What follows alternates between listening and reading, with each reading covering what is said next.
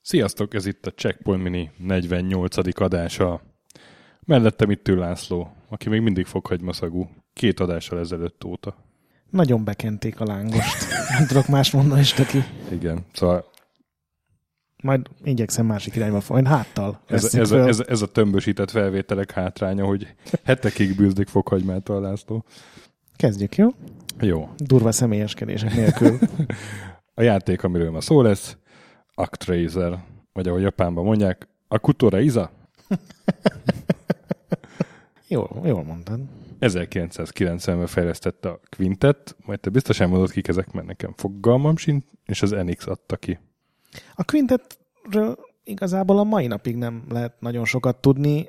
Gyakorlatilag a Falcomból vált ki egy csapat, azzal, hogy ők majd még jobb szerepjátékokat fognak csinálni, amit így végre is hajtottak, de sok interjút igazán nem adtak, Japánon kívül talán egyet sem szinte, úgyhogy így nagyon-nagyon keveset lehet róluk tudni, azon túl, hogy rohadt jó játékokat készítettek, amelyek aztán viszonylag sikertelenül tűntek el megérdemeletlenül a süllyesztőben. Igen, 89-ben alapították, olyan 2000-2002-ig működött a cég, az Actraiser pedig 1990-ben jelent meg, tehát ez volt az első játékuk, gondolom. Igen, hát rögtön úgy kezdték, hogy kiváltak a Nihon Falcomból, ott ugye az Ys sorozaton dolgozott gyakorlatilag mindenki, elkezdtek csinálni egy RPG-t, készülve a Super Nintendónak a startjára.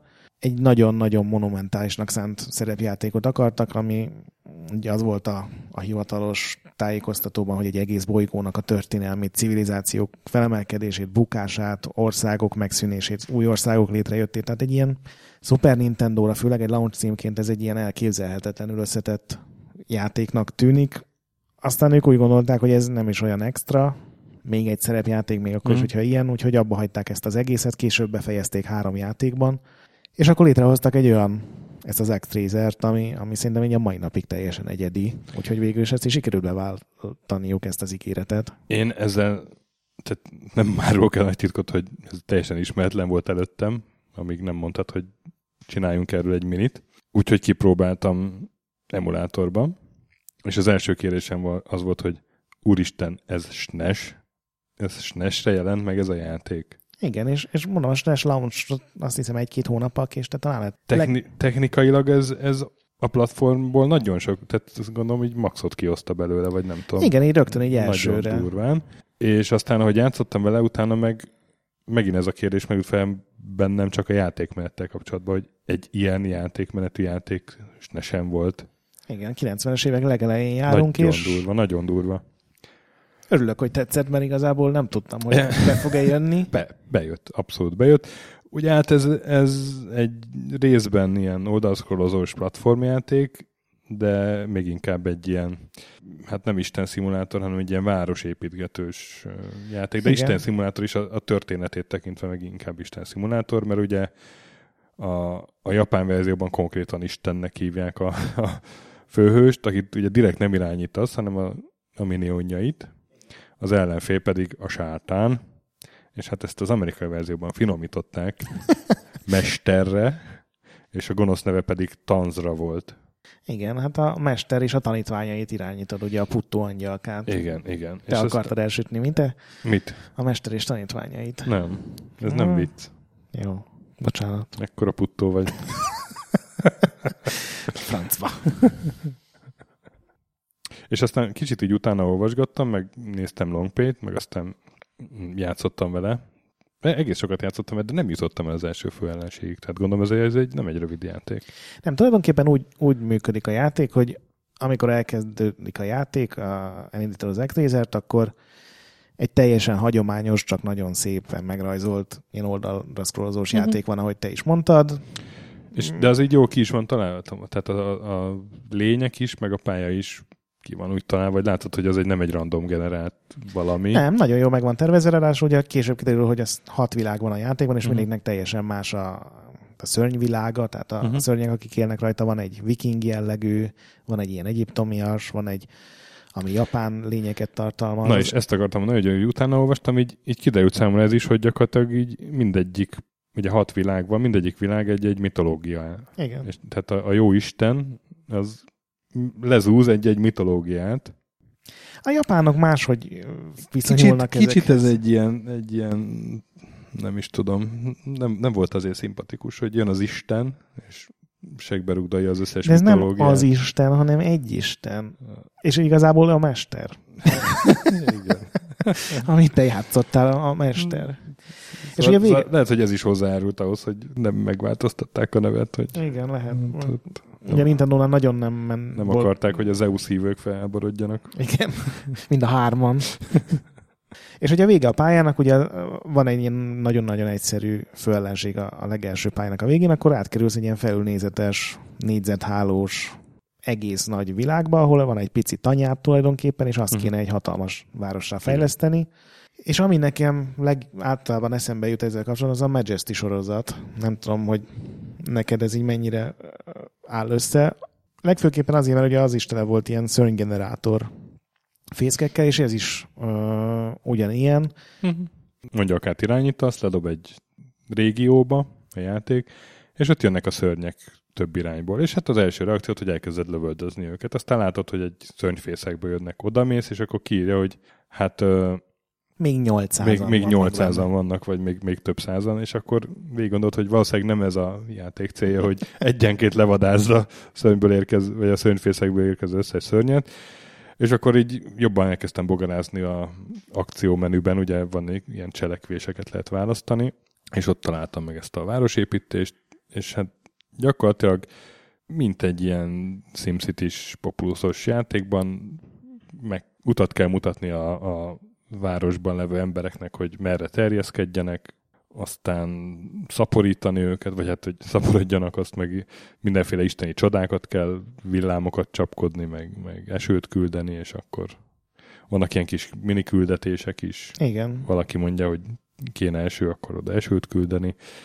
És hát ahogy így tevékenykedsz, közben persze írt oda a szörnyeket, akik így felbukkannak, úgy terjeszkedik a város, és egyszer csak odaérnek egy szörnyfészekhez, és akkor már a város lakói összekapják magukat, és befoltozzák azt a szörnyfészket. Igen, hát azokat le is kell aszfaltozni, az úgy működik. És tulajdonképpen, hogyha ugye végzel egy ilyen világgal, ami tényleg azért így jó egy óra van, tehát nem egy ilyen pici területről, nem egy kis játékról van szó, akkor utána következik még egy oldalnézetes, gyönyörűen megrajzolt akciórész, aminek a végén vár egy főellenség, ami viszont ő az igazi főellenség. Igen. És ugye 6 világ van, tehát 6 ilyen főellenség van, plusz ugye a játék legvégén ez a tanzra, vagy hát maga igen. A sátán, az jobban és hangzik. Azt olvastam, hogy a legvége az olyan, hogy előtte még egyszer az összes 6 főellen felett le kell zúzni, az igaz? Ez igaz, én sose tudtam megcsinálni csalások nélkül. Iszonyat nagy ortóság azért? De, ez ugye a NES-en volt, meg a játéktermekben is, ugye az összes beat'em abban a gyönyörű goldanák szót kivéve. Hát igen, de az játéktermekben jó, meg tehát ez nagyobb görénység, mint a Naiwannál nem. A Ghost and Goblins, amikor visszateleportál a legelejére. Annál nagyobb görénység szerintem még nem volt a játék dizájnban. Hogy így dörzsöld a markot, hogy na, most jön végre a tanzra, az egész világot meghódítottam, és akkor tanzra feltámasztja mind a 6 tábornokát, és egyenként le kell zúzni őket, gondolom ugyanabban a életerő készlettel, és utána meg még a 2 fázisból álló sátánt, mert ugye ő neki... Ja, nyilván több fázis. Tehát tulajdonképpen 8 boss van. Igen, ez a része nem jó, de... Azért a Quintet az megrohadhatna. Még meg is rohadt. Ez nagyon gonosz volt a részedről. Ami nekem nagyon tetszett, hogy már ez is egy jóval komplexebb dolog, mint amit akciójátékban, vagy ha máshonnan nézzük, stratégiai játékban is ne sem bárki bemutatott. De igazából a felszín alatt iszonyú komplex maga a játék. Tehát én találtam olyan oldalakat, ahol hosszú ilyen tanulmányokban elemzik ki, hogy hat egymásra az akciórész, meg a stratégia. Ugye a stratégiában az a legfontosabb, hogy minél nagyobb, minél több lakosa legyen a városnak. Ez a limit, ez rengeteg dologtól függ, többek között attól, hogy milyen jól csinálod az akciórészt. Tehát, hogyha ott jól teljesítesz, akkor nagyobb lesz a város. Ha nagyobb lesz a város, akkor a következő akciórészben erősebb lesz a harcosod. Uh-huh. Lehet egy csomó varázslatot tanulni, amik között egy csomó rejtve is van. egy csomószor van olyan, hogy egy későbbi pályán megtanulsz valami olyan varázslatot, vagy olyan információt, amivel egy korábbi pályára vissza kell menni. Néha van, hogy a saját városodat kell lerombolni, hogy azt jobb minőségben építsék újra, úgyhogy nagyon-nagyon sok ilyen apró dolog van a felszín alatt, amire egyébként szerintem senki nem jön rá, hogyha nem vett meg egy strategic guide-ot, ugye, amikor megjelent ez a játék. Úgyhogy most már szerencsére ezeket is lehet tudni, úgyhogy jóval mély, nem annyira mély, mint egy SimCity, tehát maga az a stratégiai rész, tehát nem kell annyira ügyelni a dolgokra. Itt inkább ilyen kis apróságokkal van földobva, mint amikor nekem a kedvenc részem az tényleg az a második pályán van egy harcos, aki azt mondja, hogy megsérült egy csatában, ugye, amikor az egyik szörny ellen harcolt, és hogy bárcsak megsiratná őt az istene, és hogyha rányomsz egy felhővarázslatot, akkor az egy ilyen megható jelent. Tehát ilyen 90-ben ilyenek nem nagyon voltak játékban. Vagy azt is olvastam, hogy van egy olyan rész, azzal én nem találkoztam egy későbbi pályán, hogy kiderül, hogy van egy pap, aki annyira tisztelt téged, mint az istenét, hogy fölhalmozott egy csomó cuccot a templomban, többek között egy varázstárgyat is, ami egy tök hasznos cuccot, egy tök hasznos varázslatot ad neked, hogyha megszerzed, és neked kell eldönteni, hogy fölgyújtod a templomot egy villámmal, és akkor ez a pap, ez elveszíti a hitét, aminek igazából nincs következménye, csak egy ilyen negatív érzés, és akkor megszerzed ezt a plusz varázslatot, vagy inkább hagyod az egészet, és ez megint csak egy olyan dolog, ami én nem 1990 körülre datálnád, hogyha ezt így valaki mondaná, hanem ez egy sokkal ilyen modernebb ötlet tulajdonképpen. De örülök, hogy akkor neked is tetszett. És az igaz, hogy az amerikai verzióban a szörnyfészkek jelképe Dávid csillag volt? Most, hogy így mondod, lehet, de... Mert japán verzióban. És akkor hát nyilván az amerikaiban ezt megváltoztatták. Simán el tudom képzelni, mert mondom, a japánok teljesen más, hogy, tehát így nem hiszem, hogy értenék ezeket a nyugati vallásokat, és hogy milyen iszonyatos gyűlölet van, meg milyen viszonyrendszer van, hanem így ez egy tök jó ikon, néz már, úgyis van ilyen isten a játékban, akkor berakjuk. Az, hogy most onnan jönnek viking szörnyek, és azt az istennek a követe egy puttó angyal lelövi, hát az, ebben nem feltétlenül gondoltak bele ott így 90-ben. Igen, és hát a kiváló retrorendes cikkedet olvasva erről a játékról, belefutottam abba, hogy egyik designer, mi az, aki Tomo Yoshi, azt nyilatkozta, hogy útikönyvekig lették a játék készítések. Ugye ez is így összecsengezze, hogy így olvasgatta egy mitológiákat, melyik hős merre utazott. Igen, elég elvont figurának tűnik így, nem csak ebből a nyilatkozatában, hanem a többiből is, de talán ez kellett hozzá, hogy egy olyan játékot csináljon, amit azóta sem nagyon tudtak lemásolni. Tehát én nem is nagyon emlékszem ilyen játékra, ami akár csak hasonló lett volna. Igazán nagy kár, hogy a második részre sikerült az egészet így föltúrni és szétcseszni, ráadásul nem is a fejlesztőknek, hanem az amerikai NX csapatnak. Ja, ugye készült egy második rész, mikor 2000, ja nem, mikor? Nem, pár éve később, 94-95. Igen, és az viszont egy sima, te csak a platformer verekedős rész. Igen, ami gyönyörűen néz ki, de még nehezebb lett, mint az első részben, és teljesen kivettek belőle minden stratégiát, és ugye mindent, ami ezzel összefüggésben van, tehát a varázslatoknak a megszerzését, meg gyakorlatilag minden örömet, és végül találtam egy interjút egykor ilyen NX amerikai marketinges vezetővel, aki azt mondta, hogy hát ez sajnos az ő ötlete volt, ő teljesen meg volt róla győződve, hogy az amerikaiak nem szeretik a stratégiát, mert az csak lelassítja a dolgokat, hogy meggyőzte a Quintetet, meg az egész NX-et, hogy a második rész az legyen csak akciójáték, aztán most már nyilván szánja-bánja bűnét, de hát azért igen, hát nem lennék a helyében. Még a zenét szokás kiemelni, Koshiro Yuzo munkáját. Tényleg nagyon hangulatos zenéje van, de nekem azért néha eszembe jutott a Star Wars. Szerintem neki is. Nem lehet letagadni annak a hatásait. Igen, így esküszöm, hogy volt néhány olyan rész, amikor így az induló dallamoknál egyből az, hogy hol van az X-Wing. Tehát így nem állandóan, meg nem, nincs lelopva az egész, de maga a hangszerelés is, hogy egy csomó ilyen fúvós hangszerszerűséget próbáltak berakni. Ugyanakkor próbált kicsit tényleg így ilyen templomi hangulatot is belevinni. Tehát azért olyanok a dallamok, hogy... Igen, arról meg azt olvastam, hogy ott Bach passzol ahhoz. Volt, akit így ihletforrásként használt, mondjuk így. Koshiro-sztán. Igazából ez nem feltétlenül gond. Nem azt mondom, hogy gond lenne, csak hogy... És ráadásul ez volt a... Látszik, hogy honnan merített. Abszolút, tehát ezt le se tudná tagadni. És ugye annyira jól sikerült ez a zenei anyag technikai, tehát hangzás szempontjából, hogy a Nobuo Uematsu, vagy Uematsu Nobuo, ahogy te mondanád hibásan, a teljes Final Fantasy 4 hanganyagot újra vettem, mert rájött, hogy ebben a Fantasy Final. Igen, 4 Fantasy Final. Hogy ebben a Super Nintendo hangchipben sokkal több van, mint ő azt gondolta volna. Uh-huh. Na, de örülök, hogy végre egy olyan dolog, amivel... Igen, és most játszol neked? Én abszolút elvesztem benne megint. Így nagyon tetszik, hogy nem egy ilyen...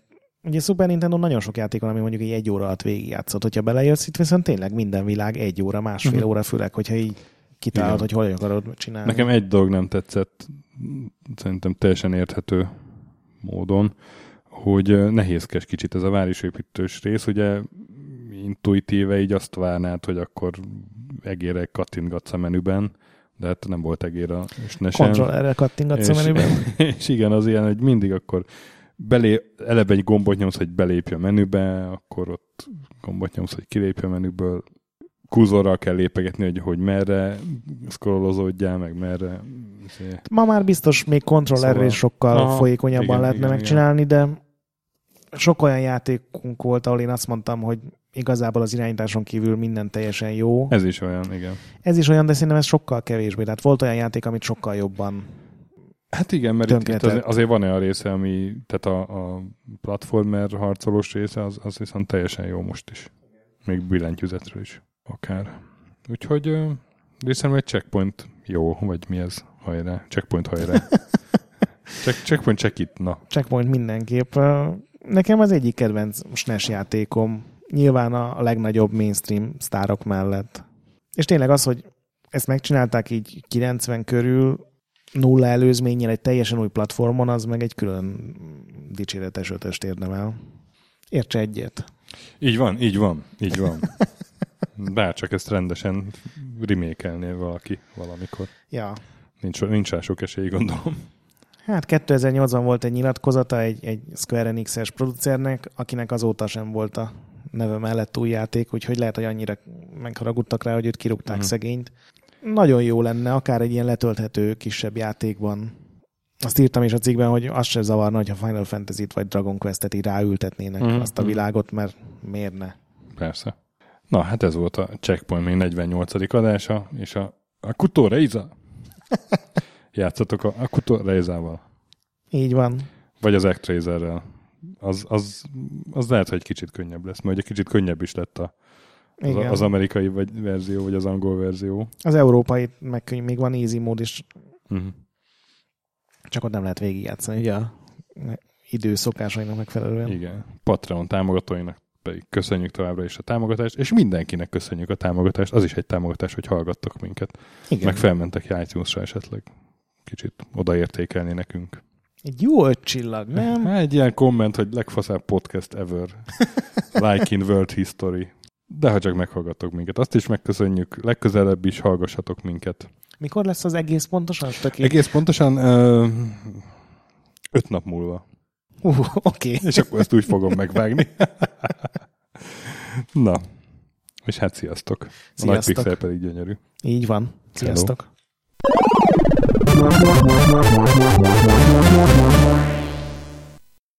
Köszönjük a segítséget Patreon támogatóinknak, különösen nekik.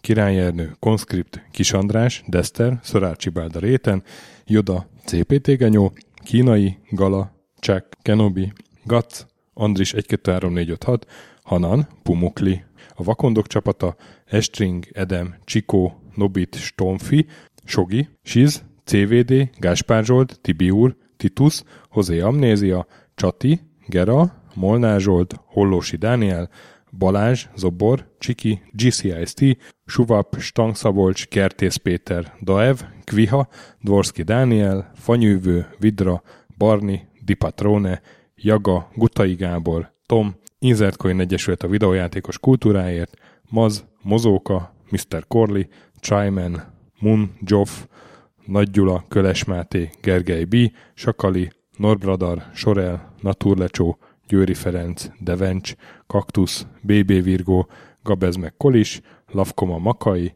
Jed, a Konnektor csapata, Kalázdi Tamás, Apai Márton, Balcó, Alagi úr, Dudi, Pató Lőrinc, Judge Brad, Müxis, Gortfa Gergely, László, Simonzé, Kurunci Gábor, Opat, Jani bácsi és Szalonna.